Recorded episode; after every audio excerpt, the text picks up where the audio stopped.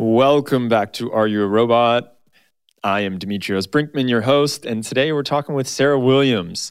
In case you do not know what this series is about, we aim to tackle some of the greatest questions that stem from AI and related technologies. And the way we're doing that is by getting some of the best and brightest minds in their respective fields to come on here and talk with me about what it is that they're working on, how they see the state of the world, if there's anything that they feel should be highlighted in this sector or their particular sectors for that matter.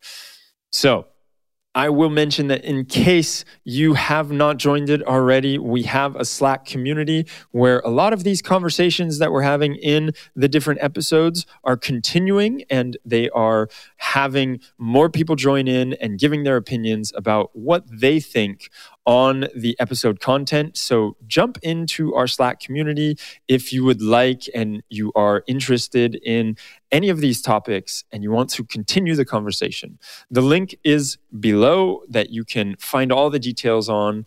And last but not least, I will mention our sponsor who is just incredible. I have not I do not have enough good words to say about ethicsgrade.io. They've been our sponsor from the beginning and they are incredible not because of the people that work there. Well, yes, because of the people that work there are mighty fine people, but they also are doing some cool stuff with their business.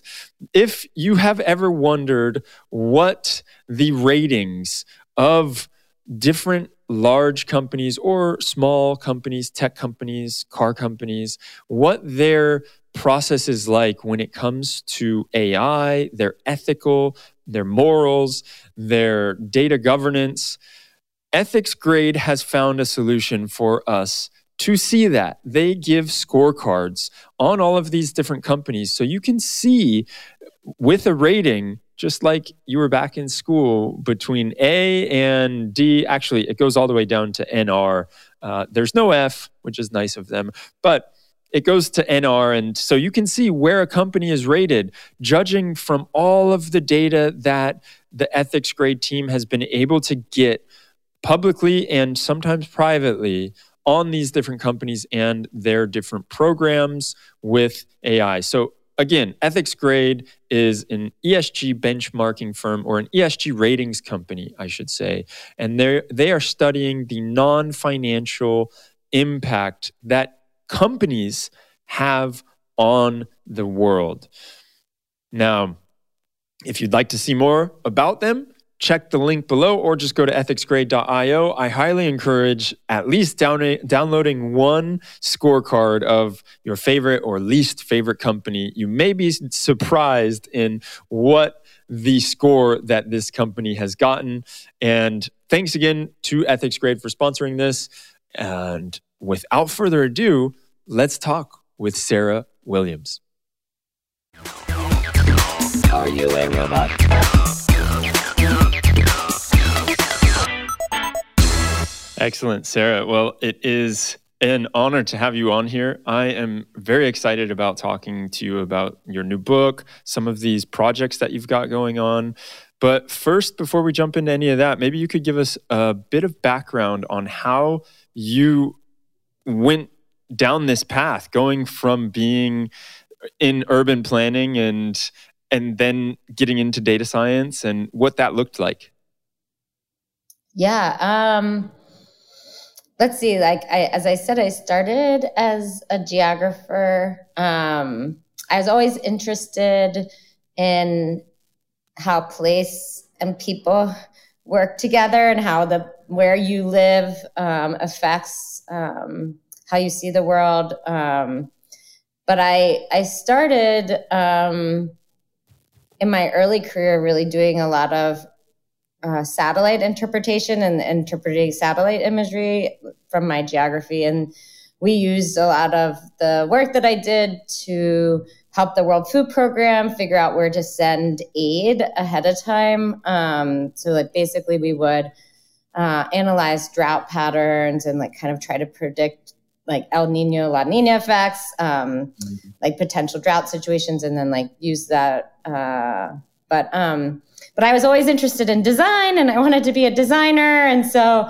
I went to architecture school um, after I I did that programming for a while, um, and then um, you know my first job out of landscape architecture school was working on a project in Philadelphia to um, create what's what we call like a stormwater tax. So that means if you have um, too much runoff, you get taxed in a way. But actually, I mean, the way that it works is that you get a tax credit um, if you re- reduce the amount of uh, stormwater that you have on site. In any case, my job, this is now, this is a kind of a permanent thing in Philadelphia, but I worked very early on in this project. And what I did was basically figure out city property that would be able to reduce their stormwater. And then I would design and build, like, so I designed and built green roofs, but um, it was experiment. So like my job was to kind of go out to these city properties and say, like, do you want to do this? And they sometimes would say, you're totally crazy go away i was kind of i was kind of the litmus test for whether this program would work or not um, thrown under the bus many times by my boss but um, but then i realized what was really exciting about it is that i could change policy change world like um, and so i got really interested in like what i really was doing was urban planning and so i went to school for urban planning um, and that's where I kind of brought and mashed my skills back together, right? Um, really thought about data and data analytics and how you could use that um, to, you know, identify uh, kind of different uh, kind of patterns in the landscape um, and, um, you know, really use my like the design skills that I learned as an architect to think about communication and communication strategies um, and so um, from that, I kind of started what was called the Spatial Information Design Lab at Columbia University. And I did that with my partner, Laura Kurgan, at the, the time. Um, and just really got excited about and started working on lots of projects along this lines. Um, hmm. I think our first project, which was called the Million Dollar Blocks, was really successful and kind of gave me hope that this kind of work would be something that I could continue with. Um, but definitely, as any of us along the path and along the way, I, there were moments like, "What am I doing?" I like used to be a, a programmer uh, interpreting satellite imagery. Now I'm a, a, landscape architect building green roofs. Like what? And it now it like all makes tons of sense. But at the time, you know, we're often wondering where our path is going. So yeah, yeah, yeah. Well, let's talk a little bit about one of the projects that you have right now going on in Nairobi and this informal transit system. And I know that, so I think we should probably start by setting the scene of what is happening in Nairobi when you want to get transit for many of us, like myself, who have never been there and don't know what it's like to just get on a bus or uh, to try and go from one place to another. Yeah. So um, in Nairobi, first of all, Nairobi is probably one of the most congested cities. I think if you look at stat um, of uh, global cities, it's like really the top five. Um, uh, and they have a kind of semi-formal transit system, so they don't have a public transit system, but they have uh, these uh, mini buses that are called matatus, uh, which actually means three pence for a ride in uh, Swahili, um, uh, which it used to be three pence. Now it's more like 20, 20 uh, um, uh, pence. But um, the matatu system is really kind of the, the public transit system. It's operated by uh, private owners, but they have kind of an association. They get together and they plan routes and stops um, that are loosely based on an old British system. There was at one time a public transit mm-hmm. system in Nairobi. So um, when I started going, I have done a lot of work in Nairobi. I started um, working on congestion models for them early in my career. And what's crazy is there was no data about where these buses went um, and like where were the stops. These were, I mean, they were kind of locally known, but and they represented the majority of the cars on the roadway. So I really wanted something for my transportation model to get on a bus. Um, I mean, maybe I should describe like how you get on a matatu. Do, do you want me to do that? Yeah, yeah I mean everything. Please, I yeah, have no everything. idea what happens. Yeah, yeah, what happens? So there are set stops for matatus, um, and um, they're really fun. Like they're each matatu has this unique design. There's um, the Jay Z and Beyonce matatu.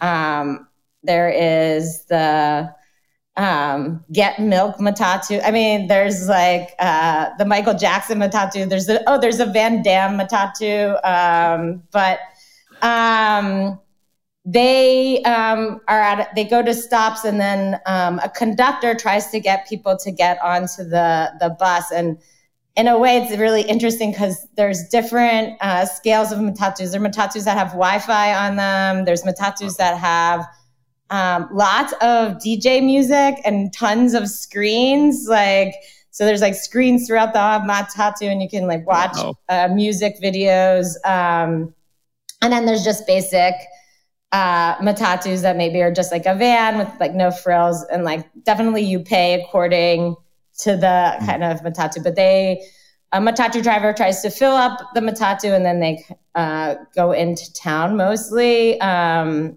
that those are the, the main routes. So if you're farther from the city there's more i guess um, emphasis of trying to get passengers and these conductors are kind of competing. As you get closer to town you're lucky if they stop for you or you try to get them to stop for you because it depends on how um, built. But um, so in any case um, it's a fun experience and different and interesting for sure. Um, and um, but as i said when i started working in nairobi you didn't have a map of where these were. So if you wanted to get on a matatu you would have to ask a driver a lot of times you would go down into the center of the city and say like i need to go here how do i find the matatu that goes there um, and i thought you know like i needed this data for my model but i, I mean why can't we create data for everyone to have um, mm-hmm.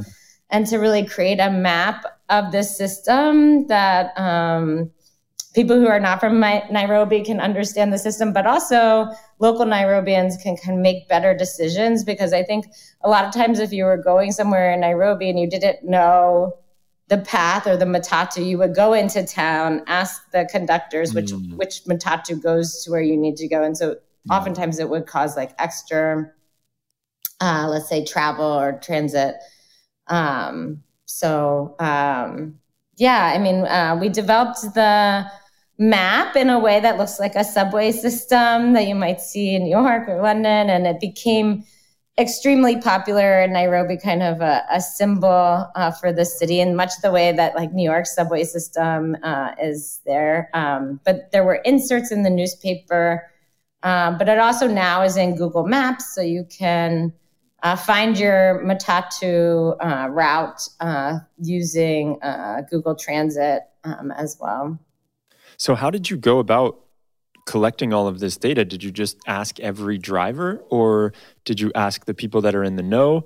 And the other side is, I imagine being a driver, you have your route, but some days you do a different route. So, is there a little bit of variability in that? Yeah, so what we did is we, um, and this project was a collaboration between the University of Nairobi, um, Columbia University, and MIT. And we built an app with the University of Nairobi that crowdsourced the data. So as people were riding uh, the matatus, they would uh, record the stop and they would record the route name. They would talk to the matatu driver um, about about the routes and how much they change. Um, you know, they do change often, but we kind of use the most, um, let's say, the one that they use the most, and they only really change them for uh, traffic congestion, other issues, um, which do happen quite often. Like you might have a traffic accident and or a traffic jam, and then the matatu would decide to take a different different route. Um, but um, yeah, the uh, it's basically a, a, a, set of volunteers that went out with this app and the vehicles, kind of did these recordings, um, and then we brought them back and processed the, the data sets. Um, and we continue to update. This was done in 2014. Actually, we started in 2013. Um, and then we released the first map in 2014. And then we continue to update it and we build uh, different kinds of crowdsourcing apps to update it. Um, the last experiment in this was really to have the Matatu drivers update it for us. Um, and so we would go to the main terminal stops and ask them to then re um, configure the routes like for the changes, which um, I think was as effective. Having now having the base data, it was just a lot easier to do the changes that we needed. Yeah, and people were more bought in, I imagine. They understand but, that this is going to be something that is valuable. Yeah, I think what was cool too is so we built the app with the University of Nairobi students, and those students got really excited, and many of them did their own cities and hometowns. Um, so, like mm. Um, I think uh, Mombasa, um, and that was just um, something that they did on their own. And so, I think that's exactly what we wanted to do is not just build a techno we wanted to build the technology with people in Nairobi so then it would kind of catch on within Nairobi but maybe in more broadly which it has uh, now many African cities have kind of taken the lead of what we've done um, and what we try to do is have them teach each other how to do the app so I'm not involved in all of those cities but um, the idea of kind of disseminating the process and the work um, through both the students and other a kind of network of people doing this type of work. Well, yeah, that was my next question because I've mm-hmm. heard about the company in South Africa. Where's my oh, yeah. transport? Mm-hmm. Was yeah, that yeah. Was that based off of this, or was that a? Um, where is my transit transport? Sorry, um, they started maybe a couple years after we did the Nairobi app. Um, I think they've told us that you know our work has inspired them, but I think they also were interested in the idea um, bef- before. So kind of, I think it was emerging simultaneously, perhaps, and then they got funding. Um, we partner with them a lot on projects. Um, they have, let's say, like a different model. Like our model is really to um, let's say like get the stakeholders in the local community to build the data themselves and then upkeep it. So um, stakeholders in each city are different. Um, like uh, i'm just thinking like mexico city was more formal in terms of like the government wanting to kind of pay and participate in this versus and, and kind of build the data versus most of the time it's um, like nonprofit groups that want to build the data. And sometimes it's like an ngo i think that what happens with where is my transit is they actually get a contract pay to pay and build the data set for a city. Um, and so they you know they charge the city for create or they charge whatever organization they're working with to create the data. Um, so our model is trying to so I mean, we partner with them a lot, but is uh, I guess like a a different business model in that like I, I, would say like we're a little bit more nonprofit and mm-hmm. trying to let's say build the skills in, into government ngos or, or local like transit stakeholders um, there's lots of pros and cons of both models i think um, you know uh, but it's it's yeah so was there any I imagine there was a lot of thought put into how to make this when you are going out and collecting this data for this project how you're making sure that the data that you are collecting is is inclusive and you're making sure that you're getting everything that you need as opposed to just like you mentioned like the the Michael Jackson ones that are the famous ones that everyone knows about but uh, also making sure that you're you're getting the routes that are going into other areas of the city that might not be as known or might not be um, as popular. Yeah so to run a matatu you have you do have to register with the city. Um, so um, that was like the number one way that we the first way not the number one way the first way that we made sure that we had um, all the matatus. So um, we had like a list of their numbers and um, not necessarily the route but it would say generally the area in the city that it navigated it would tell you the the end terminal and the the uh, uh, two terminal or mm-hmm. um, but um, but I think this is also why, you know, we really um, included a lot of stakeholders in the data development. And I think that's where it allowed us to make sure that we were getting all the routes. So we uh, worked with the Matatu Association um, and invited them to meetings about data collection. Uh, we worked, uh, um, actually, there's like a Matatu union, if you can believe it, um, uh, that we also worked with. Um, we talked to drivers, but we also talked, we included the government in our conversation. So we would have workshops um, where we would talk about the data collection and then ask people to volunteer to do data data collection or the crowdsourcing. I would say like a lot of times the Matatu drivers or owners weren't interested in collecting the data or even the government, but um, through these workshops, you know, help provide Im- like important information about routes and stops that um, we use for the data collection. And I think this is where we might. This is this is definitely where we're different from where is my transit. Is that um, like our process like is more, I guess, inclusive of like the local community.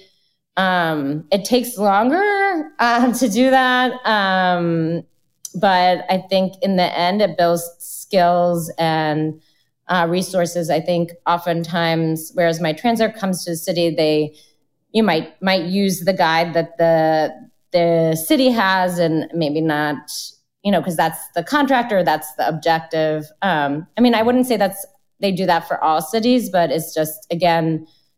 Um, you know, not often partnering with like the Matatu organizations or so forth, because it, it is, let's say, like not cost as cost effective. Um, mm-hmm. But I do think that they've been changing their model uh, because, and I haven't talked to them for a while, but I have heard that they've been changing their model because they realize that they are missing data.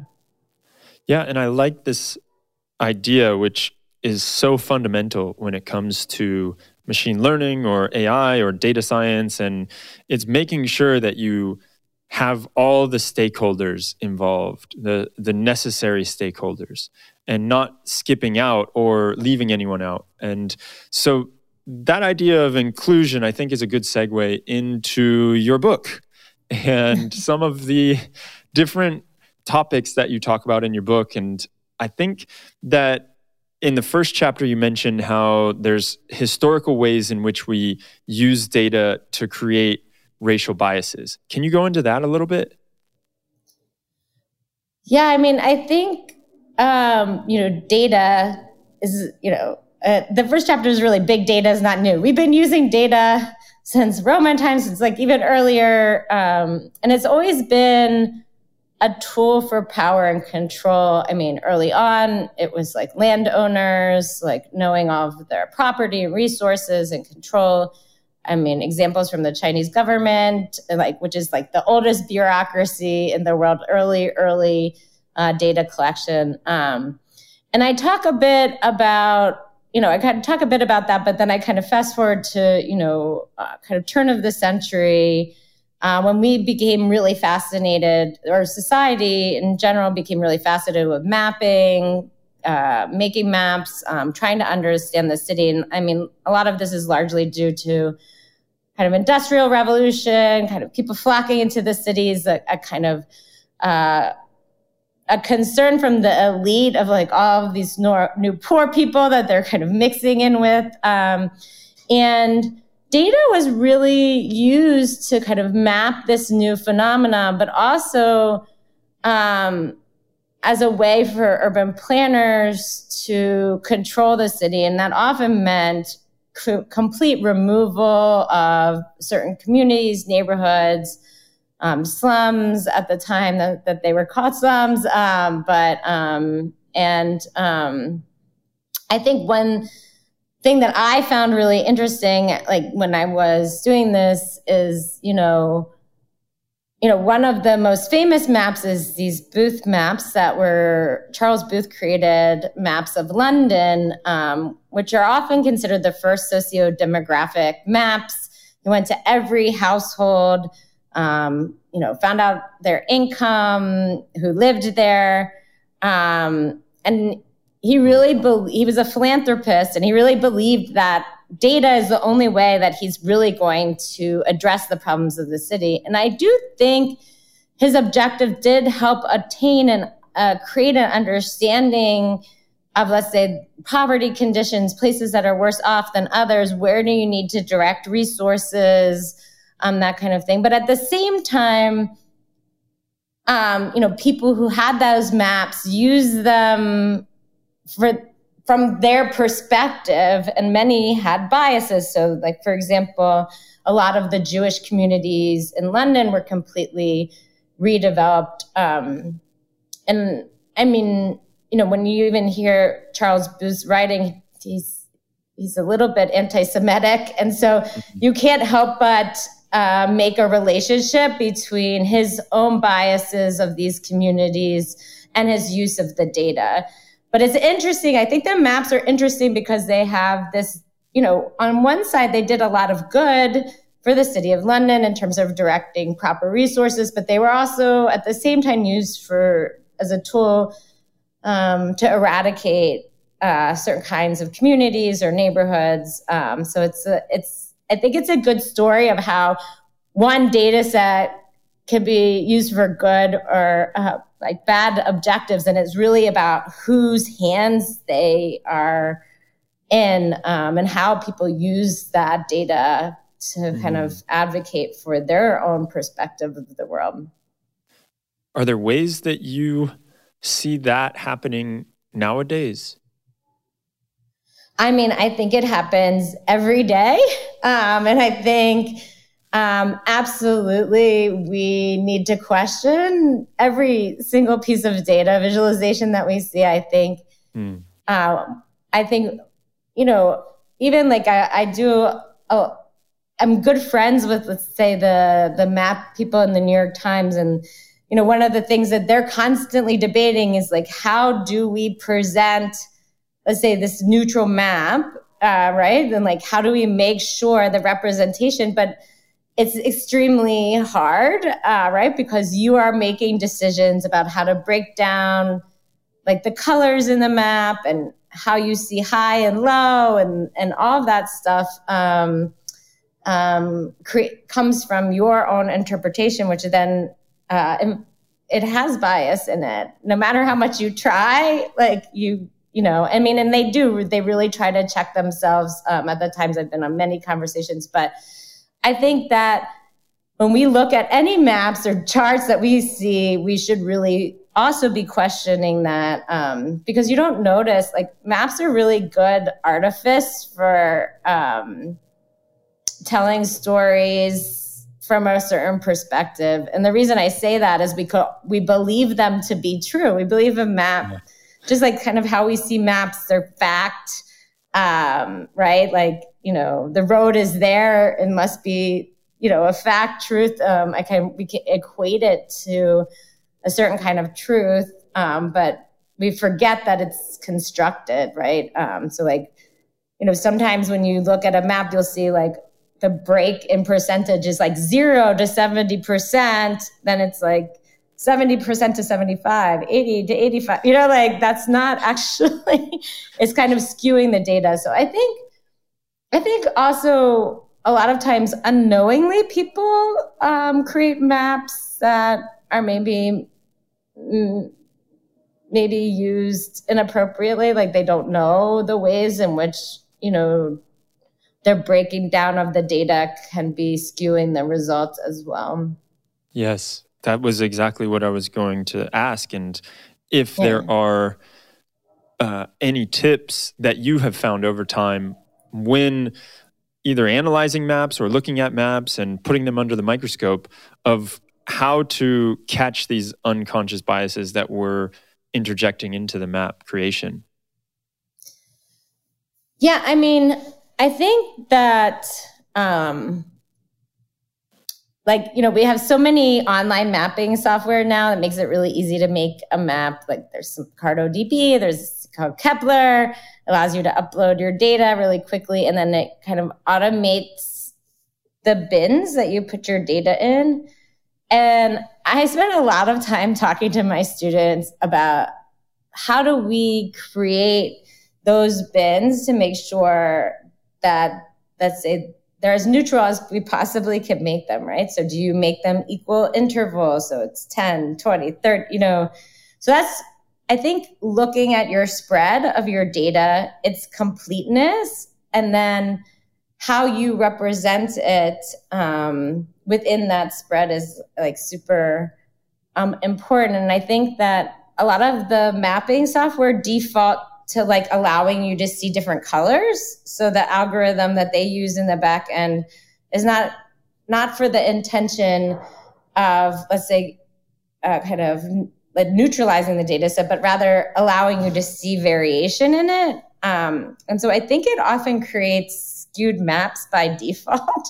um, so I think that's like number one thing is like think about when you upload data into map, like what are how are you how are the numbers coming across? Um, I think that though, you know, that's very technical point. Um, maybe, you know, one thing that I recommend in the book is really ask people in the data whether that data holds true to them. So let's say you took some census data and you want to look at the percentage of minority and you maybe go to that neighborhood. Does this really seem to represent what you know to be true um, of this neighborhood or find something? And i think you often find critique or criticism that helps improve your visualization. So it's one thing that i always advocate for when um, developing data or mapping to really ask the people who know that place the best like whether or not um, the findings ring true to them.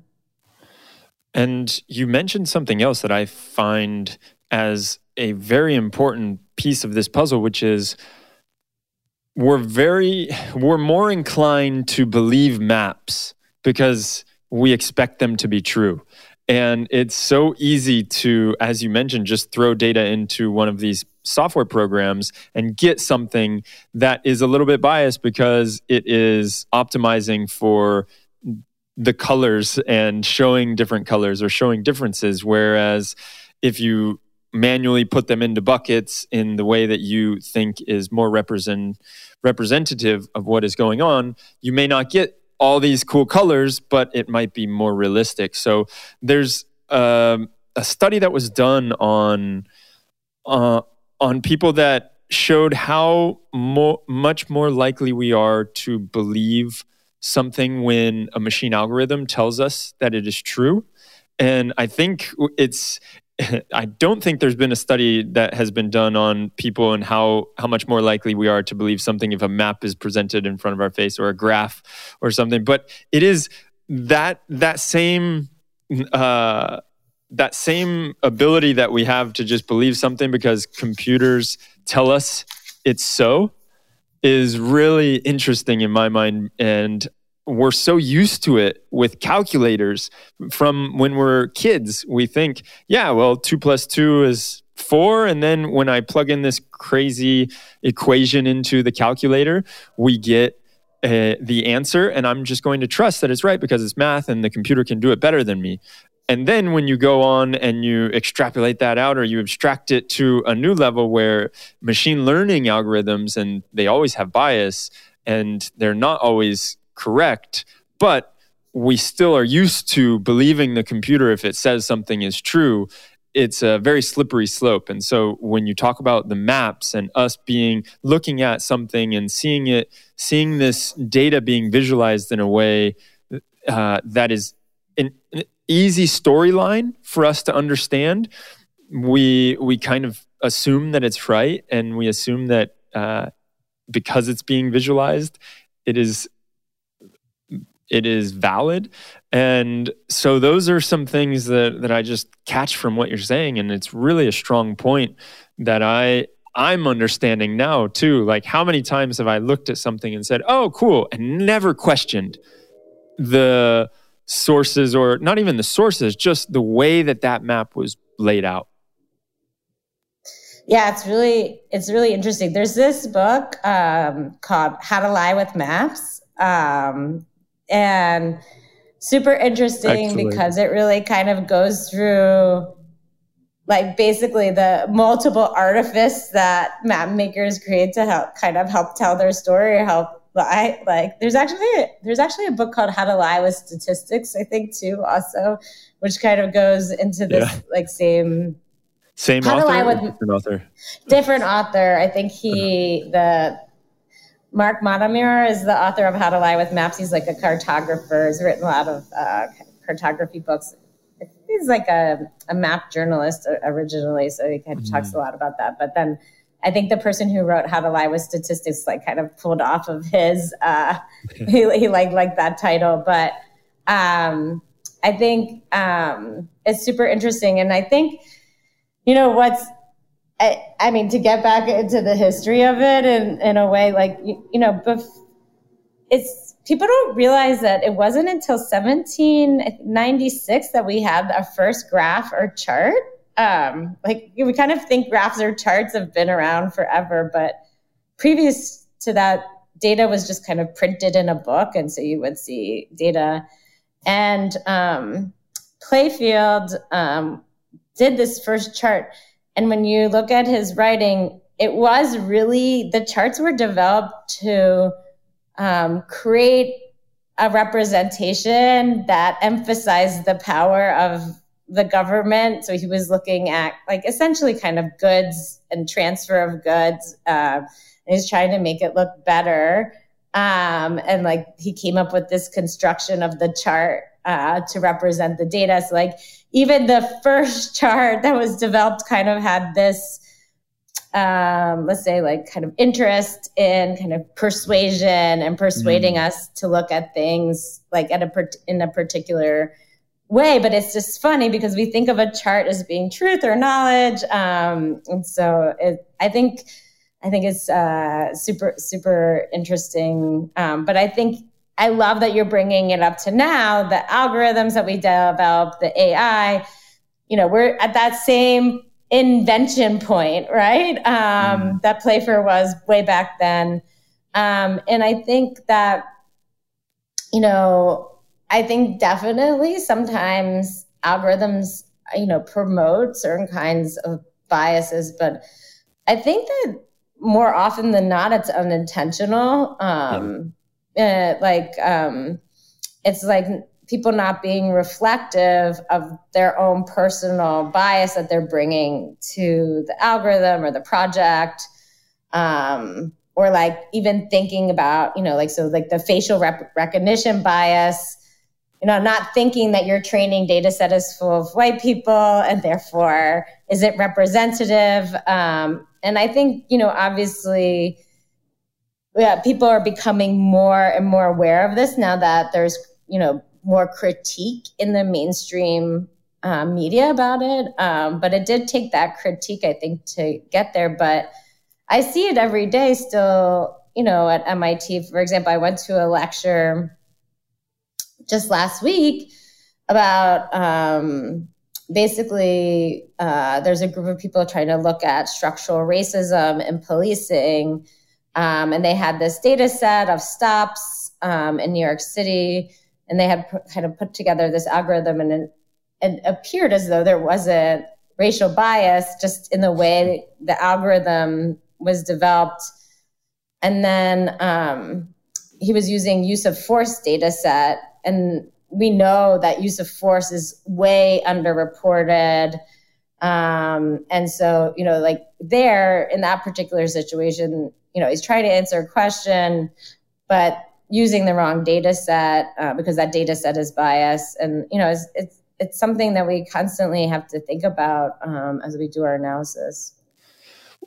Well, it brings me back to something that you said earlier on the diversity of teams and how important that is for you.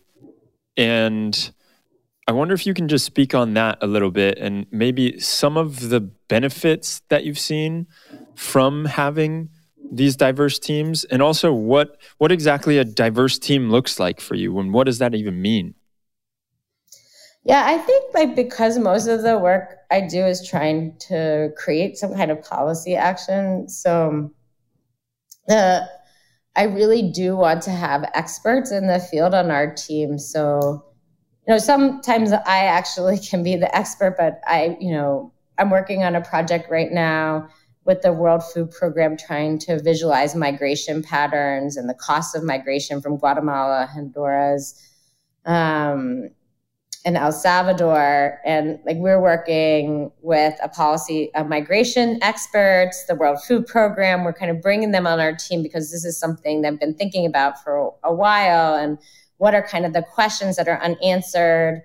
Um, but they can also help really understand the bias in the data, which is like why, why I see you leaping it back. And then I really like to have data scientists on my team, kind of experts in kind of understanding data analytics. And I always like to have a designer or, or kind of architect or designer on my team thinking about like how do we tell the narrative or the story um, once we kind of come up with the data analysis. And I think what's nice about the team is, you know, we'll make a data visualization and then the policy experts are like, no, that's all wrong, right? like you've got it wrong, or or maybe they can identify some of the bias on it. Um, or even connect us to the communities um, to ask questions about um, the data set itself. Um, and um, but I think you know that's I think you know at the very minimal, those are the kinds of teams that I like: policy, data science, uh, and designer, but I often bring other people in because, you know, sometimes we collect data or build technology to collect our own data sets. And then we're bringing in programmers. And um, a lot of times we want people to use the data. So we kind of hold hackathons and we get involved with the local technology community, and the local technology community becomes part of our our team. Um, so it really depends on on the different questions that we're asking. Well, if there's one thing that I'm going to take away from this chat, it's that I'm going to be highly skeptical of any data visualization I see from now on. I think we should all be skeptical and expose it. But you know, one thing I should note is, you know, this kind of bias and representation isn't always a bad thing either. This is kind of the like kind of murky water. And I, I think I'll bring it back to one project that I worked on, which was called the Million Dollar Blocks. And in that project, um, we tried to illustrate the cost of incarceration. So we took data about where people lived before they went to prison. Then we added up how much it cost to incarcerate those people. And then we identified that many blocks in New York and elsewhere, Kansas, across the US, it costs over a million dollars to incarcerate people from that block. But those same blocks don't have like proper education, job training, the systematic things might be causing them to go to prison in the first place. When, when you talk about a block, sorry, real fast, yeah. you're talking about a building that someone is living in. Is that correct? An, a block is actually like a city block, so something that's bound okay. on four sides by a street. Um, so blocks, you know, can be all kinds of different shapes. In a city, they're kind of square. You know, in suburbs, they're kind of bigger. But yep. anything I've that's been living in Europe four, too long, and I've been knowing blocks as like a an apartment block. And oh, okay. So I totally forgot that reason. But yes, please continue. I, I cut you off. Yeah, so like, uh, what no, it was good that you're clarifying it. It's very good. You're right. There's housing blocks.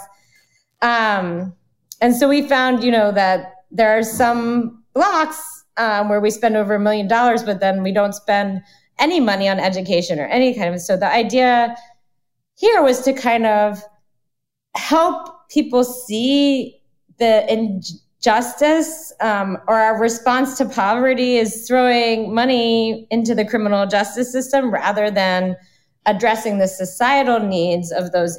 But, you know, our maps made like kind of broke the data at a million so that you would only see those million dollar blocks, right? And then we made them very red to emphasize, you know, in a way that was an artifice um, of our kind of own bias to show this particular issue. So, you know, while the representation um, tried to be, um, let's say, you know, like the way that we binned the maps, we tried to be very transparent about it, but we also were trying to highlight a particular issue. And um, I think that's okay.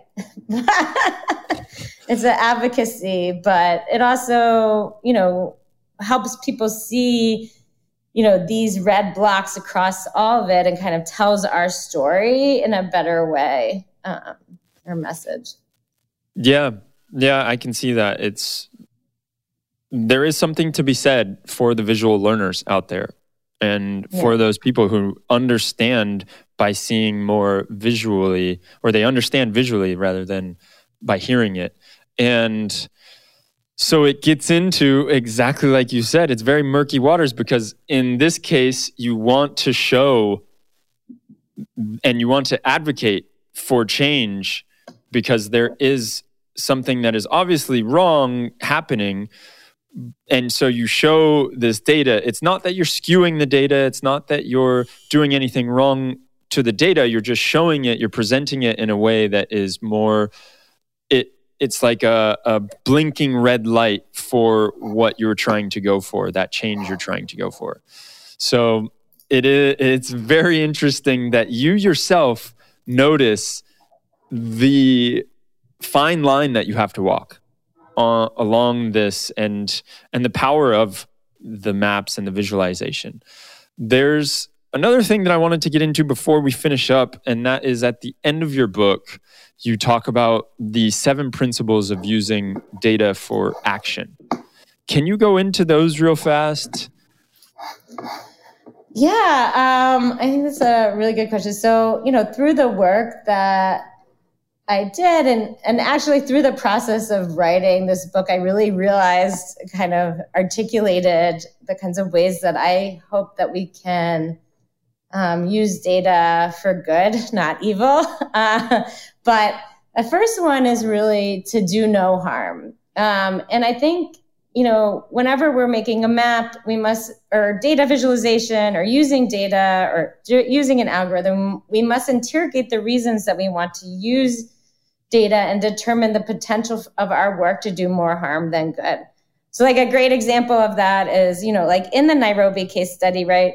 It was great that we were visualizing the Matatu system and helping provide access to the community. But you can imagine in other communities that visualizing this informality could cause a crackdown, could remove this essential resource from the community, um, and so we should always think about when we're using data, what could be the possible harm that could come from it. And so, you know, obviously, uh, you don't want to, you know, marginalize further marginalize people or, um, you know, take away resource. Um, we've emphasized this over and over again. The second principle is building teams. I really believe it helps to kind of generate uh, better narratives and stories around the, the data set. The third principle is changing power dynamics. And I think here, what I'm really talking about is that we can all build our own data.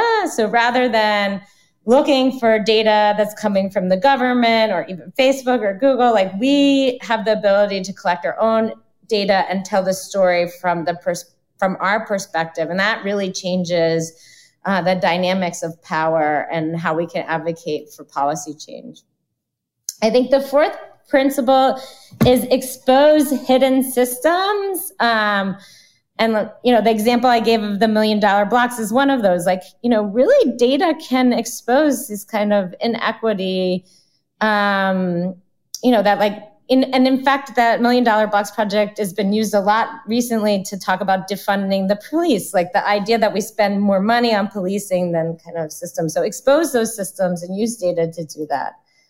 The fifth principle is ground truthing. Um, I really believe uh, in ground truthing. And, and what I mean by that is not just like seeing if what we found is true on the ground, but also asking people. So asking people that are in the data whether what we found holds true. The sixth principle is sharing data through communication, which we talked a lot about. I think by communicating with data and visualizing it, we make it more open for everyone. So it's not just data scientists or it's not just the technocratic planners or it's it's open to all groups um, and how to i think sharing it through visualizations are a great way but also literally sharing the data um, is important too. And then finally, I say create your own ethical standards. And I think here, you know, as you mentioned, we're coming up with new algorithms every day. We're coming up with new ways to process data. Um, and, you know, really regulations or kind of rules and ethics around that use of data, you know, have, haven't been developed yet. And so it's really up to all of us to kind of create our own ethical standards of practice um, as we work in this kind of future um, scenario of technology or as we're innovating in the future um, and you know create create those standards of practice for your own stuff but help inform others as well. I love all of those and i think the third one is really interesting and i hadn't thought about that before on how the tables have turned and the ability for us to go out and collect data the barrier to entry is very low these days and so we can go out and we can collect our own data and we don't have to rely on anyone else or the access to other data if if you want to create a project and you would like to see what the data is behind that then it is not as complicated as it was say 10 20 years ago uh, so yeah. I really like the idea that the tables have turned and we really have much more power than we think. Exactly, and co- you know, collecting data can also create communities around it. You know, an idea, right? Like we all collect air quality data and then use mm-hmm. that, you know, to advocate yeah. for change, we also build communities around that work. Yeah, yeah, exactly. Because there's more people that are interested in these ideas and interested in this change. And so you're going to be able to find like minded people. And then you have to deal with the power, the great power that comes with the map building process and the responsibility of presenting that data in a way that is is fair and it is showing it, it is correct um, or at least it, it's accurate. Uh, and yeah. so, so the the other side that I wanted to just mention before the last question that I have for you is is that last one, which is the ethical principles, and we see it now, and especially in the U.S., the government isn't really going to be making the ethical calls. They're not going to be coming out with uh, laws that say what you can and can't do. It seems like they're dropping the ball on that one a little bit. But we, as the ones who are going out and creating these projects, we can be our own police and make sure that what we do is is morally and ethically sound. Yeah, I absolutely and I think this holds true for all technological innovation, you know, mm. of rules, ethical standards like are way delayed. Um, and it's mm-hmm. up to us to build build those standards for ourselves and help others build them as well. I know it's very easy to say. And then when you're faced with a problem and you see the competition maybe isn't as ethical, or you see that, well, if I just did this, which isn't that ethical, then maybe I could get a leg up. Mm, it really tests your more moral fibers, I would say. And so I understand. True. Yeah, it's when you're out there and it's uh, businesses business sometimes, so it's easy to fall down that that whole rabbit hole and especially if you're not working at a nonprofit. And so that's why i appreciate when you go and you do these projects it is coming from this nonprofit stance so that you don't have the two incentives fighting against each other and they're not working against each other which i i find you tend to see more when it is uh, corporate business going for profit. Yeah, and especially when you have clients that have certain agendas and, mm-hmm. um, and yeah, it's, uh, it's very it's hard to navigate um, yes that relationship. So, last question for you. I yeah. would love to know, Sarah, are you a robot? That's so funny that you asked that because uh, I have friends who are like, "Are you? You're a robot because you do way too much. I don't know how you do that much." Like, but I'm like, I'm definitely not a robot. uh, I, I, I'm definitely not, but I think my friends would argue with you because they don't know how I keep staying up and doing projects and stuff. But I don't think that's what makes you a robot. I think um, I really bring creativity, kind of different perspectives to the work. I mean, maybe robots can do that someday, but um, not yet.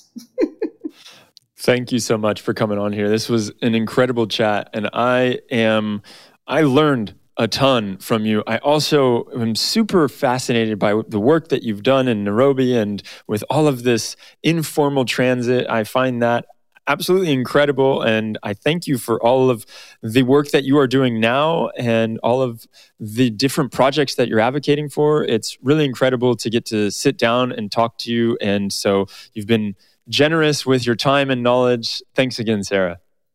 Well, thanks for inviting me to share my work with you. Um, I love my projects. So for me, it's like, always fun to talk about and i love when i hear people that appreciate the work too so i, I feel uh, very good about being invited as well